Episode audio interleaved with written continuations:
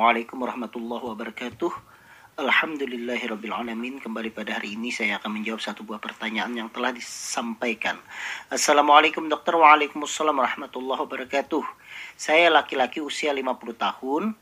Saya sering mengalami nyeri menusuk-nusuk pada kaki. Seperti rasa kesemutan tetapi lebih kuat lagi. Ada teman yang bilang kemungkinan saya terkena asam urat. Tapi ada juga yang bilang kemungkinan karena syaraf terjepit yang mau saya tanyakan apakah perbedaan gejala antara terkena asam urat dengan saraf terjepit? Bagaimana cara memastikan dan bagaimana pengobatan keduanya? Bisakah disembuhkan dengan cara dipijit? Mohon penjelasannya dok. Terima kasih dari Bapak Kurniawan. Baik Bapak Kurniawan, terima kasih banyak atas pertanyaannya. Jadi Bapak Kurniawan usia 50 tahun itu mengeluh bahwa kakinya itu terasa nyeri. Kemudian terasa menusuk-nusuk pada kaki dan juga ada kesemutan.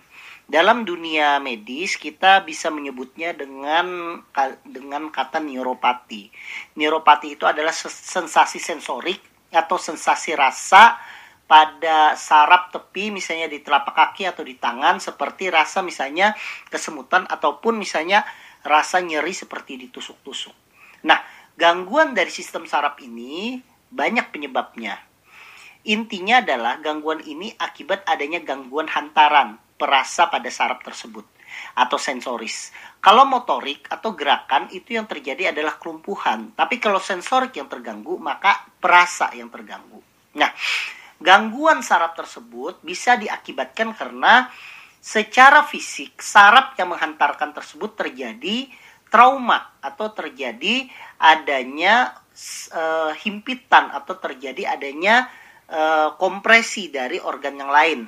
Sebagai contoh misalnya karena adanya uh, tekanan dari misalnya tulang belakang. Orang menyebutnya dengan saraf terjepit.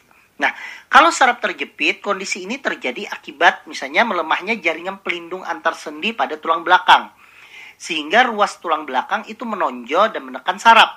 Nah, saraf yang tertekan inilah yang dapat memicu kesemutan pada baik kaki ataupun organ tubuh lainnya. Nah, jadi intinya kalau itu saraf terjepit itu karena adanya tekanan dari tulang belakang. Ada lagi karena misalnya bukan karena tekanan, karena adanya metabolik. Misalnya contohnya karena karena gula darah yang sangat tinggi menyebabkan terjadinya gangguan pada selaput saraf, selubung saraf. Nah, gangguan pada selubung saraf itu menyebabkan juga kaki menjadi tidak enak, menjadi tidak nyaman.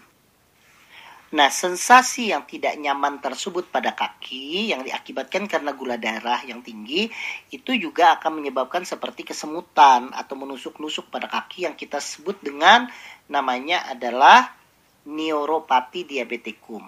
Ada juga penyebab kesemutan bahkan menusuk-nusuk itu karena adanya gangguan gangguan aliran darah ke saraf tepi. Eh, maaf, ke organ-organ tepi seperti kaki atau tangan. Nah, gangguan aliran darah itu penyebabnya juga karena gula darah. Misalnya gara-gara gula darah yang tinggi akhirnya aliran uh, pembuluh darahnya menyempit sehingga aliran darah ke ujung kaki itu menjadi terganggu sehingga organ menjadi kekurangan oksigen sehingga sensasinya juga seperti kesemutan bahkan nyeri.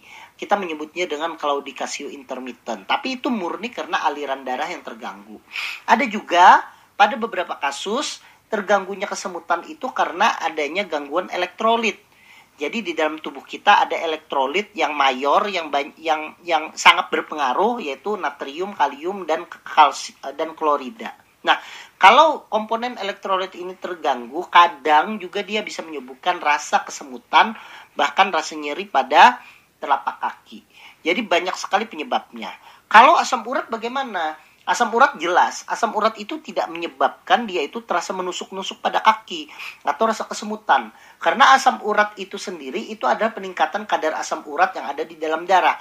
Kalau dia terjadi peradangan, maka dia yang terjadi adalah nyeri dan nyerinya itu khas tempatnya.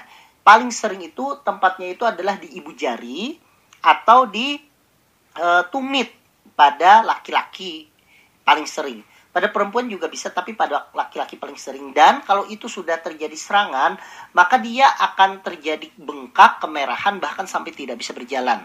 Di tangan juga bisa terjadi di ibu jari tangan ataupun di pegelangan tangan.